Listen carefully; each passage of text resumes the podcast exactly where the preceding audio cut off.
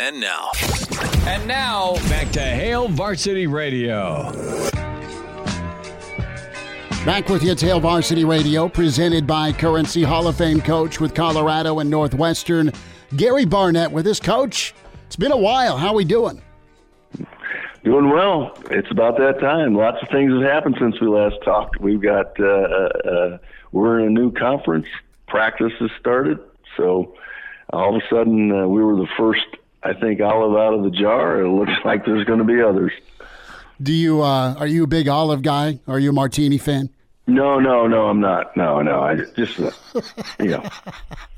I could have said something else. No, you're fine. I just had to ask. Uh, shaken no, or stirred? I, I don't see no, you as a martini no. guy. That's fine. That's fine. but uh, so, what do you think here? Uh, what's old is new again. Uh, got the U-Haul and heading back to the Big Twelve. Yeah, it's uh, but you know what? It's it's the best move for Colorado and and uh, hopefully the Big Twelve as well. But uh, you know, we all we all moved on because of reasons at the time, and um, and those, you know, for us, that's changed Colorado. I mean, that, what we've got out in the Pac-12 now is dissolving, and the rights, you know, we're we're leaving 10, 20 million dollars on the table by staying in the Pac-12 every year, and at at this point in time, and and uh, the way sports are going, and athletic departments are independent, and the money they have to raise now. Um, you know, you've got to look out for yourself. And I think that's what Rick George and Colorado was doing. I mean, I don't think anybody wanted to, but we just felt like we had to, I think. Gary Barnett with us. Coach, what can Coach Prime do in the state of Texas from a recruiting standpoint, getting back into the Big 12? Well, I know just in my conversations with him, he wants to recruit the South and he wants to recruit Texas as a primary. So this falls fits right into what he would hope. Um, and uh, I don't know whether that was ever part of the decision making, but I think there were a lot of things, but I think that was just maybe one one of those things. So, you know, when you look at it from our standpoint, you've got uh, you don't have to play UCLA and USC anymore. You don't have to play Texas and Oklahoma anymore. So, it's a you know it's a you know it's a pretty good setup.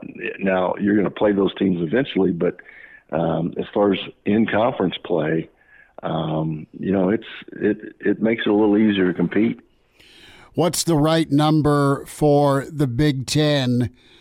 18 or 20? That's the other discussion this week. Things are in exploratory phases with the Big Ten. Sounds like Washington and Oregon have been vetted. I don't know that they'll get full shares, but you've kind of detailed just where things are at in the Pac 12. Yeah, well, I think what's the right number, I don't know that we know that yet. And I think whatever the number is next won't be the final number, uh, or it won't be the final list of teams. I think there'll still be some some movement in and out of some uh, conferences eventually. And so, but I think 20, uh, I, I think I said all along eight years ago that it'd be 20 uh, in the Big Ten, 20 in the SEC, or a combination of. Looks like the Big 12 is going to going to be able to stand up to, um, you know, being totally ripped apart.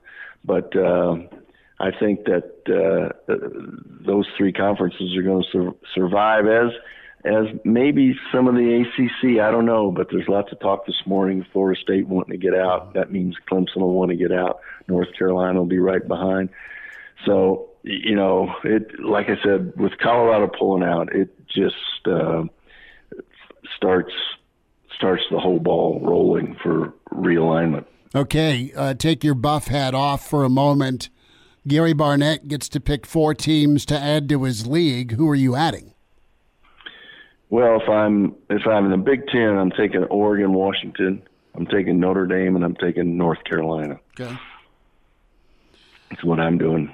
So that that was that'd be a, a dream get. I don't know that it's doable, or or do you think Notre Dame's more open to it?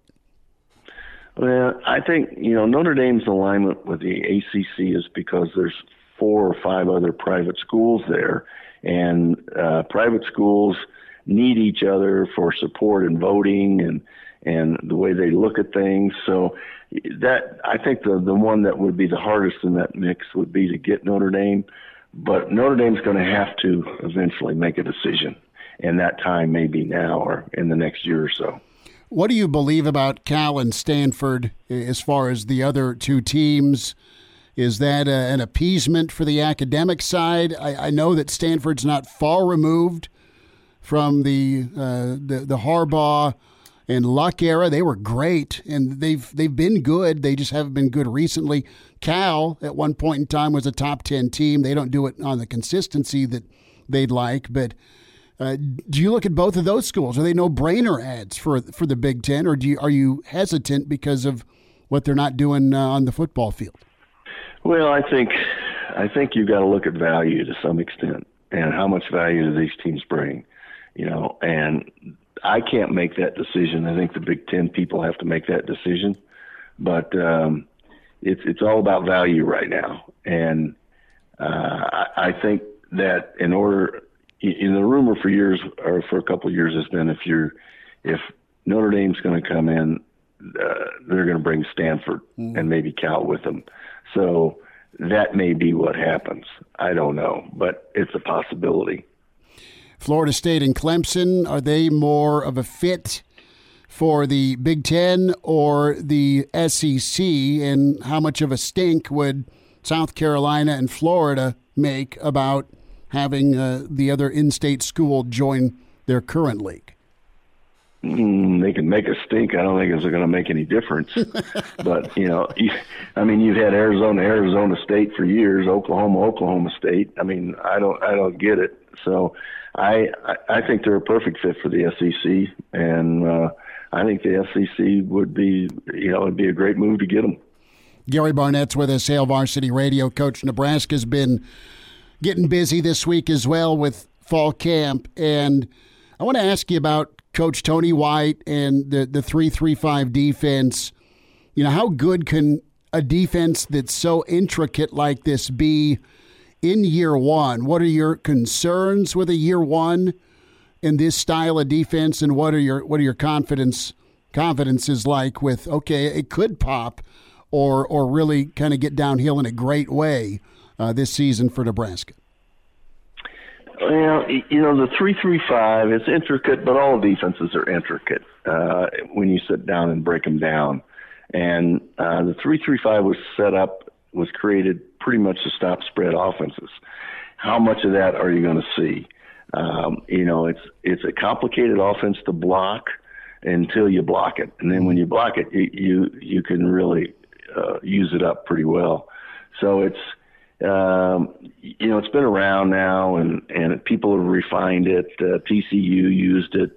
Um, number of schools. It's just can it hold up uh, in a in a conference where uh, it may become, it can become run oriented at different times of the year. Now, I think that thinking sort of is out of style now. Mm-hmm. That that the Big Ten is just a run first off, offensive conference.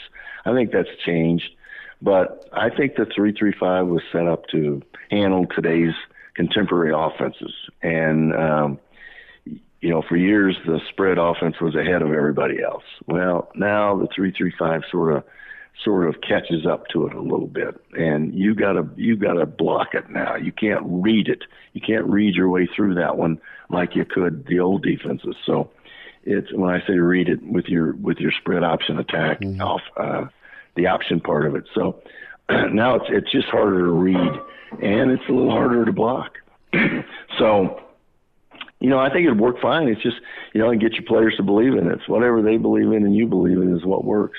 Gary Barnett, couple more minutes. He is off to practice with the Buffs as uh, Nebraska, Colorado inching closer. We're going to be out in Boulder. Going to be excited to, to see Nebraska, Colorado lock horns again. Coach, uh, really impressed to, to sit down with Coach, I should say, with Jeff Sims. Nebraska's quarterback, and uh, had some time with him at media days, and he's put on some weight. He's going to come in about two thirty. Uh, very athletic, really great, great arm.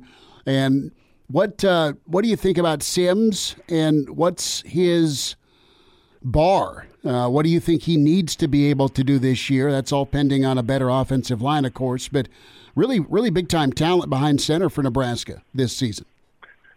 Well, I think he needs to stay healthy. Number one, Yeah. because it drops off with every almost every school. It drops off when you go to number two. So one, he's got to stay healthy, which means one, he can't get hit. He's got to, you know, the offensive line has got to protect him. He's got to know when to get rid of the ball. They got to limit maybe how much he runs.